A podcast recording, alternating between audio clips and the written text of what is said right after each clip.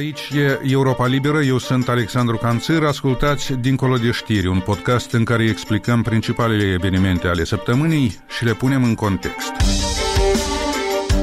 Discutăm Dincolo de știri cu mine Nicolae Negru și cu mine Igor Boțan. Iar această discuție este înregistrată joi 9 februarie la prânz. Pentru orice evoluții s-ar putea produce între timp, urmăriți site-ul nostru moldova.europalibera.org și paginile Europei Libere pe rețelele de socializare.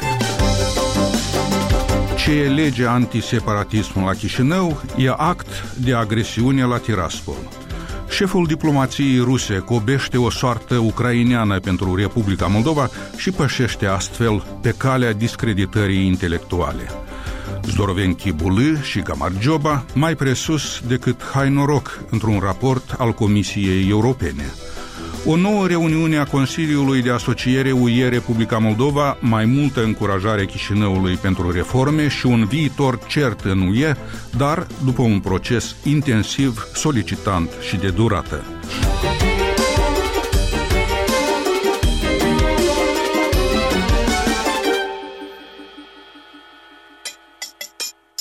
Parlamentul de la Chișinău a adoptat la 2 februarie în lectură finală amendamentele la codul penal, care prevăd pedepse inclusiv pentru separatism. Noile prevederi, adoptate de majoritatea parlamentară APAS, au stârnit reacții previzibile la Tiraspol. Și Ministerul de Externe al autoproclamatei Republici și Sovietul Suprem, legislativul acesteia, au calificat adoptarea amendamentelor drept, citez, un act de agresiune îndreptat spre distrugerea procesului de negocieri și drept o bază pentru urmărirea penală motivată politic a practic fiecărui locuitor al regiunii. Considerându-se legale, cele două instituții transnistrene atribuie Chișinăului răspunderea pentru ceea ce cred sau amenință că va fi escaladarea tensiunilor și destabilizarea sistemului de securitate regională.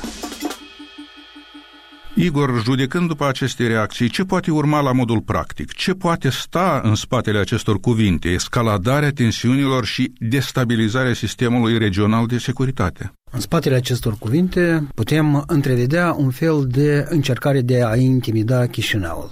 Republica Moldova a întârziat în adoptarea normelor legale care să descurajeze separatismul. Pentru că avem Constituția țării care spune foarte clar că teritoriul Republicii Moldova este inalienabil. Deci, din această sintagmă din Constituție, înțelegem cu toții că încercările de destructurizare a Republicii Moldova sunt condamnabile și ele trebuie să facă parte din legea penală. Abia acum Republica Moldova a întreprins pașii respectivi. În același timp, trebuie să punem în evidență câteva lucruri foarte importante. Să luăm pe grupuri de țări. În țările CSI, de exemplu, Belarusul are articolul 180 din codul penal în care se spune foarte clar că amenințările la uh, integritatea teritorială a Republicii Belarus sunt condamnabile și ani grei de pușcărie. Sau să luăm cum a procedat un alt partener al Federației Ruse, Kazahstanul, care în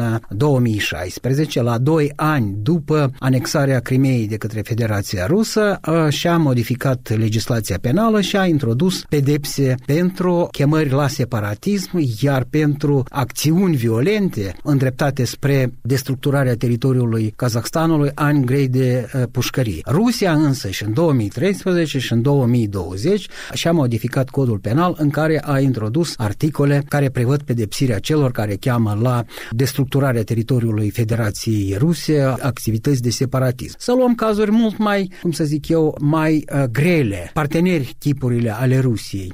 China și India. În China, activitatea separatistă este asimilată cu activitatea de terorism. Ani grei de pușcărie până la pedepsa cu moartea în India același lucru. Dacă ne mutăm în Uniunea Europeană, vedem că acolo discuțiile despre o eventuală separare, de exemplu, de Spania sunt admisibile, dar activitățile propriu-zise cu acțiuni violente sunt pedepsite penal. Același lucru îl vedem în legislația penală a Canadei și toate aceste lucruri ne aduc la ideea că Republica Moldova a întârziat. Iar reacțiile Federației Ruse sunt că da, dar voi aveți un conflict tipurile separatist, noi înțelegem că este separatist și pentru că sunteți într-un proces de negocieri, nu este uh, tocmai timpul potrivit ca acum să interveniți și să adoptați aceste prevederi. La care Chișinăul a răspuns, da, noi avem în legislația Republicii Moldova, în Constituția Republicii Moldova, în legea din anul 2005 privind statutul special pentru Transnistria, avem garantată pentru regiunea respectivă un statut,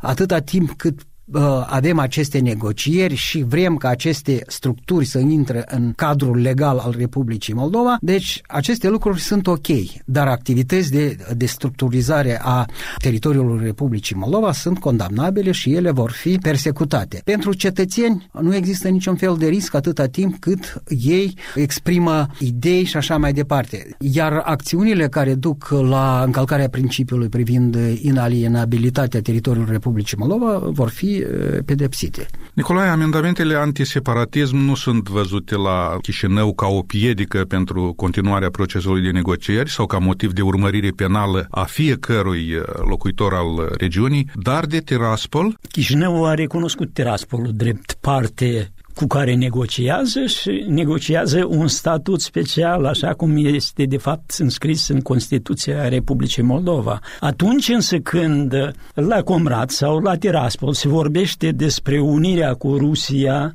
despre independența regiunii transnistrene, când se adresează către Chișinău că statul vecin, de altfel că tot timpul folosesc această sintagmă, statul vecin Moldova și noi, iată, Transnistria. Asta e altceva, e separat separare, dorință de separare a unei părți a teritoriului din Republica Moldova, trebuie să recunoaștem că, da, a fost o anumită întârziere. Această lege trebuia adoptată de mult ca Republica Moldova se pare un stat normal. În felul ăsta, deși era fixat în Constituție, instituțiile statului nu aveau pârghii de influență asupra unor forțe care, de altfel, s-au început a manifesta mult mai intens, mult mai activ în ultima perioadă și statul Republica Moldova nu poate să-i tragă la răspundere, de exemplu, pe niște politicieni care pledează pentru ruperea integrității teritoriale a Republicii Moldova.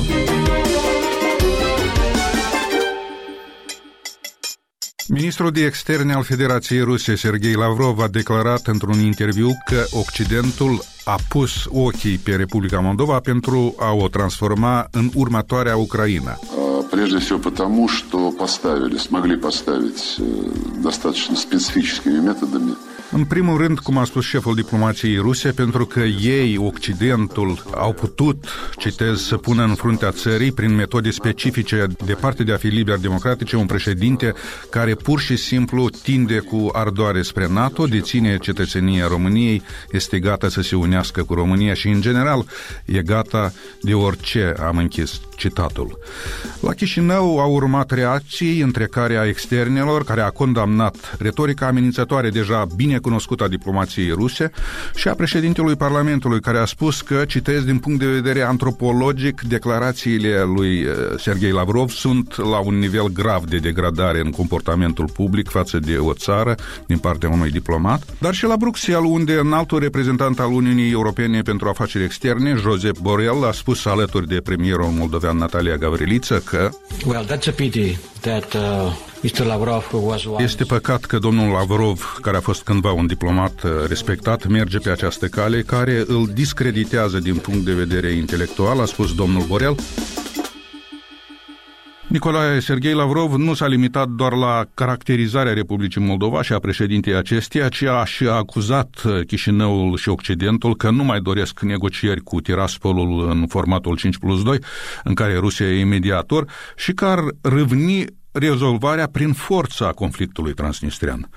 Cum crezi că ar trebui totuși înțelese spusele lui Lavrov? Doar ca retorică sau și ca promisiune a vreunor acțiuni? Bine, dacă ne uităm la ce ce a spus Lavrov, el răstoarnă realitatea cu capul în, în jos, așa cum învinuia Ucraina că ar fi avut intenții agresive față de Rusia, E, apropo, din aceeași melodie că noi nu am atacat Ucraina, Adică că Ucraina, NATO este de vină pentru că a început acest război. Deci agresiunea vine nu dinspre Moscova, nu dinspre Rusia, agresiunea vine din partea vestică. Exact asta vrea să spună el aici, că nu Moscova e vinovată de ceva, că iată poftim, așa cum s-a întâmplat în Ucraina, acum se întâmplă în Republica Moldova. Deși în Ucraina nu s-a întâmplat ceea ce spune el. În Republica Moldova a fost pusă, cum zice el, o persoană care tinde spre NATO, nu a fost pusă, a fost aleasă. Apropo, au venit observatori, au participat la aceste alegeri și a participat, apropo, și din partea CSI-ului observatori. Nimeni nu a identificat încălcări de, ale democrației, ale pluralismului, mai mult decât atât. Concurentul mai Sandu, Igor Dodon, care de fapt reprezintă, din punctul meu de vedere, interesele Rusiei. El a acceptat înfrângerea nu a zis că alegerile au fost fraudate, că alegerile nu au fost democratice, prin urmare, e o declarație falsă de la bun început. Adică îi atribuie Occidentului ceea ce face de fapt ea, Rusia. Și nu e prima dată când ea procedează în felul ăsta, când ceea ce întreprinde ea împotriva statelor vecine le atribuie Occidentului. Acum cu aceste negocieri. Aceste negocieri nu s-au oprit, Chișinău și Tiraspolul se întâlnesc periodic, rezolvă anumite probleme, dar ei ar dori să se întâlnească formatul 5 plus 2, ceea ce în perioada războiului nu este posibil. Adică Ucraina participă și ea la acest format 5 plus 2, Rusia participă și ea, ei se află în stare de confruntare militară și cum s-ar vedea această să zicem, această ședință în formatul 5 plus 2, când interesele sunt absolut antagoniste dintre Rusia și Ucraina. Rusia de ce grăbește lucrurile astea? Fiindcă probabil anticipează și ea un sfârșit nu favorabil Uh, Rusiei în acest război și nu va putea impune Chișinăului acea schemă, acea soluție pe care o dorește, adică o soluție prin care ea să păstreze o pârghie uh, de influență asupra politicii interne și externe a Republicii Moldova, adică să facă din Republica Moldova un stat nefuncțional. Întotdeauna după retorica Rusiei urmează acțiuni. Deci dacă s-a ajuns în Ucraina unde s-a ajuns, sunt multe indicii, multe semnale că se poate ajunge exact acolo unde s-a ajuns în Ucraina. Igor, după un astfel de, de mesaj ca cel al șefului diplomației unui stat ca Rusia, ce așteptări față de comportamentul liderilor de la Tiraspol pot fi? Comportamentul liderilor de la Tiraspol acum este încadrat în niște circunstanțe. Ei sunt blocați din partea Ucrainei pentru că Ucraina consideră că Transnistria este controlată de Rusia și este un pericol. Ei pot coopera doar cu Chișinăul pentru a rezolva probleme vitale pentru populația din Transnistria. Autoritățile de la Chișinău au trimis nu o singură dată mesaje. Noi ținem mult la cetățenii noștri uh, care locuiesc în Transnistria. Este vorba de 350.000 de cetățeni. Noi avem grijă acestor oameni, cooperăm cu voi pentru a le asigura acestor oameni uh, un minim uh, de existență. Nu vrem în niciun caz ca pentru acești oameni să se întâmple vreun fel de catastrofă umanitară. Asta e mesajul care vine din uh, partea Chișinăului. Dar să negociem pe probleme, așa cum prevede și înțelegerile din, încă din 2012 pe marginea celor trei coșuri uh, pe care le-a impus uh, OSCE-ul sau le-a recomandat OSCE-ul și părțile le-au acceptat. Transnistria nu vrea să discute despre problema, despre cel al treilea coș, despre problema statutului juridic pentru Transnistria în, în cadrul Republicii Moldova. Și atunci Republica Moldova ce trebuie să facă? Republica Moldova are Constituție care spune că teritoriul este inalienabil. Republica Moldova a adoptat o lege specială, a modificat Constituția în care spune că oferă un statut special, a adoptat o lege în care spune care sunt criteriile definitorii pentru acest statut în cadrul statului unitar, pentru că așa prevede Constituția. Iată cadrul pentru negocieri. În rest, implicarea Rusiei este de prisos și este nocivă pentru că anume din cauza implicării Rusiei, noi de 30 de ani avem un conflict care este înghețat. În privința retoricii domnului Lavrov, Sigur că aceste retorici fac parte din războiul hibrid.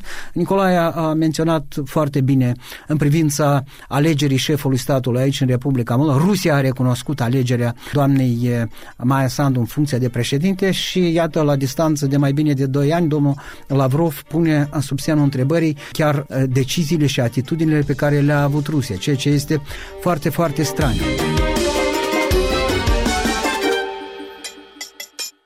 Comisia Europeană a publicat la 2 februarie un așteptat raport în care se constată că Republica Moldova se află în urma Ucrainei și Georgiei după gradul de adoptare și aplicare a legislației europene și că, după primirea statutului de țară candidată, a îndeplinit numai jumătate din reformele pe care și le-a propus până în decembrie 2022. Raportul se bazează pe situația de până la 17 iunie 2022, înainte ca Republicii Moldova să-i fie acordat statutul de țară candidat o săptămână mai târziu, așa încât o mare parte a constatărilor sunt valabile pentru guvernările precedente, de până la începerea reformelor pro-europene de către PAS. Vom ajusta planurile noastre privind cele 33 de capitole ale achiului comunitar, conform raportului analitic al Comisiei Europene publicat la 2 februarie 2023. Împreună cu toți colegii din guvern, deja am trasat obiectivele de rigoare în planul de acțiune al guvernului pentru anul curent. Vicepremierul Nicu Popescu, ministrul afacerilor externe, externe și al integrării europene, vorbind de fapt despre intenția de a grăbi considerabil ritmul reformelor. Igor, de ce nu s-a reușit până la 17 iunie și cât de îndreptățită și fructuoasă poate fi graba acum? Eu înțeleg că acest uh, raport vine ca urmare a răspunsurilor pe care le-a oferit Republica Moldova chestionarului trimis de către Comisia Europeană. Am putea presupune că autoritățile moldovene, când au îndeplinit acest chestionar, au fost uh, extrem de modeste, hai să spunem așa, în raport cu cele georgiene, cel puțin. Pentru că Ucraina știm că din 2014, după ce a avut loc anexarea Crimeei și a început războiul în Donbass, de fapt, totuși a făcut reforme foarte, foarte importante. Ca să aduc drept exemplu reforma administrației publice locale. Noi uh, am bătut pasul pe loc pentru că în acea perioadă când Ucraina făcea reforme, de exemplu și Georgia, noi aici avem uh, un proces de capturare a instituțiilor statului. Și ne amintim că în 2016 Uniunea Europeană chiar a oprit uh, suportul uh, pentru Republica Moldova, inclusiv suportul financiar. Ne amintim că a urmat implementarea două foi de parcurs de către guvernul Pavel Pavel Filip pentru a reveni uh, la relații normale cu Uniunea Europeană. Deci noi am pierdut ceva timp când Ucraina și Georgia, de bine de rău, au progresat. Deci noi acum am revenit la normalitate, dacă putem spune așa, abia în anul 2021.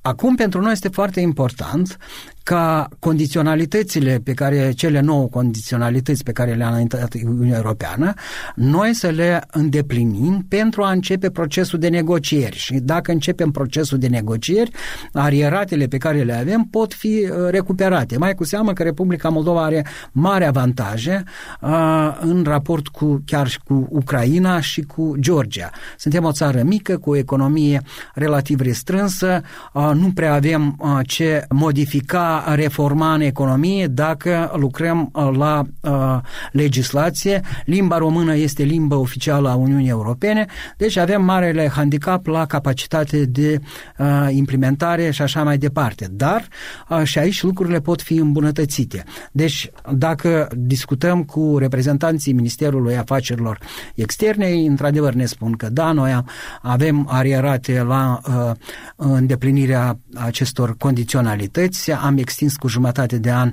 perioada pentru a face față acestor uh, condiționalități până la uh, luna iunie.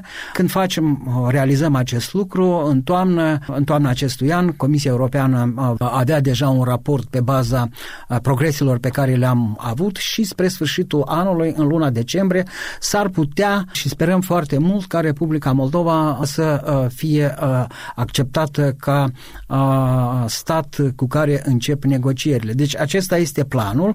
Nu cred că trebuie să ne discurajeze această notă, deci locul 3 din, din 3 poziții, dar trebuie să luăm în considerație că dacă facem efortul cuvenit și dacă luăm în considerație lucrurile pe care le-am menționat, s-ar putea ca acest an să se uh, termine cu uh, un fel de progres semnificativ pentru țara noastră. Nicolae, optimismul sau poate scepticismul tău în această privință, cu ce este hrănit acum? în primul e, rând. La ce ce a spus sigur, eu aș mai adăuga că ceea ce s-a evaluat în iunie anul trecut. E vorba de îndeplinirea, de fapt, a acordului de asociere a Republicii Moldova și a acordului aprofundat de liber schimb și aici trebuie să recunoaștem că nici guvernarea democratică și nici guvernarea socialistă, sau mai bine zis,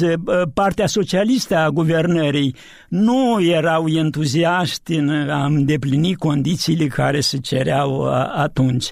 Și Maia Sandu, sau mai bine zis, blocul acum, avea nu avea majoritatea nici în Parlament și, desigur, avea în guvern, dar aici depindea mult și de Parlament și de președintele Republicii Moldova, care era Dodonș și care, desigur, că nu dorea. El chiar promova o altă politică în privința relațiilor cu Uniunea Europeană. Acum situația s-a schimbat radical și, da, am putea avea un anumit optimism în primăvara acestui an Uniunea Europeană, Comisia Europeană o să trebuiască să întocmească un alt raport privind îndeplinirea acestor nou condiții stabilite în iunie 2022. Republica Moldova se grăbește să îndeplinească, s-a menționat și în uh, rezoluția adoptată la această ședință a Consiliului de Asociere Republica Moldova Uniunii Europeană că în cazul de față important este calitatea procesului, adică nu trebuie să se grăbească în detrimentul calității acestui proces. Cred că spre sfârșitul anului există anumite șanse. E de lucrat încă, e de lucru, dar dacă e voință politică... Nicolae a ridicat mingea la fileu, dar de unde să fie progres? Atâta timp cât uh, Ucraina și Georgia făceau reforme, noi am avut o situație specifică. Controlul asupra Republicii Moldova a fost preluat de Plahotniuc în 2015, iar în 2016 el a declarat foarte clar cât el uh, ține timona în Republica Moldova, Republica Moldova nu va merge nici cu rușii, nici cu românii, nici cu Europa. Va merge pe calea patra, deci este feuda lui. Cum putea în feuda lui Plahotniuc să aibă loc progresie? O nouă reuniune a Consiliului de Asociere UE Republica Moldova s-a desfășurat la Bruxelles, a șaptea în ordine și prima de când Republica Moldova a primit statutul de țară candidată la UE. În finalul reuniunii din 7 februarie, înaltul reprezentant al Uniunii Europene pentru afaceri externe și politică de securitate, Joseph Borrell, i-a spus prim-ministrei moldovene Natalia Gabrieliță că, citez, viitorul Republicii Moldova este în UE, dar că procesul de integrare europeană este este intensiv, solicitant și de durată. Nicolae, în preziua reuniunii, șefa guvernului moldovean a spus că Republica Moldova speră să înceapă negocierile de aderare la UE până la sfârșitul lui 2023, adică într-o perioadă record de numai un an și jumătate de la primirea statutului de țară candidată. Au plecat oficialii moldoveni de la această reuniune mai încrezători că își pot vedea această speranță întrupată? Nu am observat să fie mai încrezători. Mi pare că dispoziția a, a rămas la același nivel. Nu au nici motive de întristare, fiindcă s-a vorbit foarte sincer și s-au punctat uh, lucrurile care mai trebuiesc făcute și am vorbit de, de, despre asta. Pe de altă parte, desigur că uh, Uniunea Europeană va ajuta ajuta Republica Moldova în îndeplinirea acestor obligații. Ne referim acum nu numai la cele nouă uh, condiții, dar ne referim și la acordul de asociere. Se interpătrund de altfel și uh, la uh, ședința aceasta s-a vorbit despre cum merge îndeplinirea acestui acord de asociere și chiar s-a vorbit despre Uh, parteneriatul estic, adică e, e, cum să zic, Uniunea Europeană încearcă să le poarte pe toate în spate. Nu știu cum va uh, reuși, dar asta trebuie să le dea guvernanților noștri de gândit, adică să fie nu cumva să ducă o povară, povara acestor nouă condiții și să uite de cealaltă povară. Cum s-a întâmplat, are dreptate Igor, în timp ce Chivul și Tbilisi avea o atitudine serioasă față de îndeplinirea acestor condiții, noi cumva ne, ne jucam. Adică eu cred că guvernarea a primit, să zicem așa, niște lecții pentru acasă și va trebui să le îndeplinească. Igor, pentru tine ce a fost cel mai important lucru de remarcat pe cuprinsul acestei reuniuni a Consiliului de Asociere? O, au fost multe lucruri care merită întreaga atenție. Spectrul de probleme care au fost discutate în cadrul acestui Consiliu al Asocierii, de la probleme de securitate, economice, reforme, dialog politic, toate aceste lucruri și comerț, foarte important pentru Republica Moldova. Produsele industriale din Moldova, cum pot ajunge eventual pe piața europeană. Multe, multe lucruri care sunt foarte, foarte importante, dar ce ceea ce a fost foarte îmbucurător este că Republica Moldova a devenit parte la trei uh, proiecte împreună cu Uniunea Europeană, proiectul uh, legat de, de vamă, uh, fiscalitate și medicină. Și este foarte important că Republicii Moldova, în calitate de țară candidat, îi se oferă posibilitatea de a participa la astfel de proiecte, fiindcă atunci când spunem că Republica Moldova are un handicap la ceea ce uh, se numește capacitate, participarea comună în astfel de proiecte înseamnă posibilitatea de a acumula uh, experiență și de a, a captura această capacitate. Acum uh, este foarte important să se extindă area de proiecte de acest fel ca să vedem cum Republica Moldova poate acumula ceea ce se numește capacitate, pentru că asta este cel mai mare handicap al Republicii Moldova, de pe urma căruia ar putea să avem întârzieri în implementarea uh, cerințelor uh, față de țara noastră.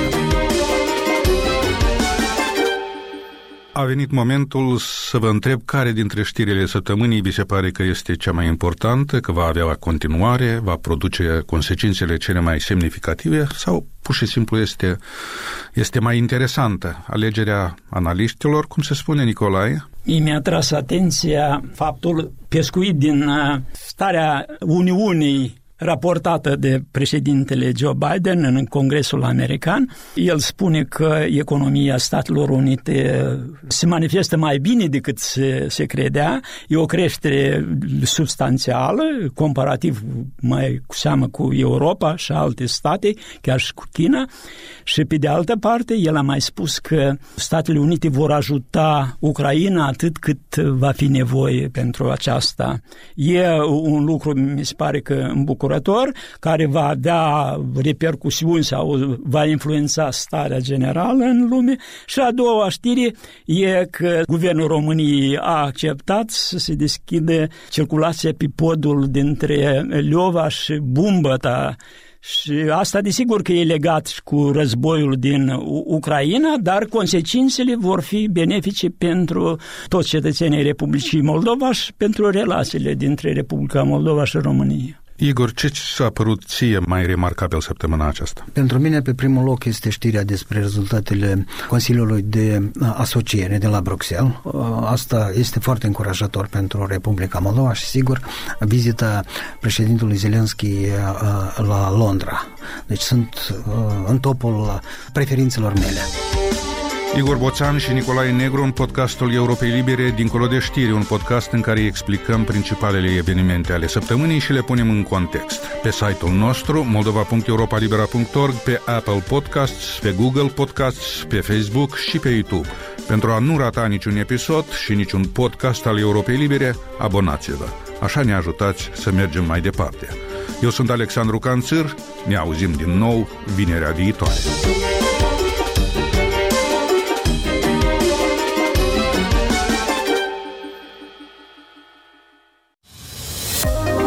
Ascultați Europa Liberă în fiecare zi, de luni până vineri, la orele 7 și 19, iar sâmbătă și duminică la orele 13, 15 și 17. Emisiunea Pe Agenda, podcasturile dincolo de știri, în esență, laboratorul social și reporterii. Totul în 30 de minute. Aici e Europa Liberă.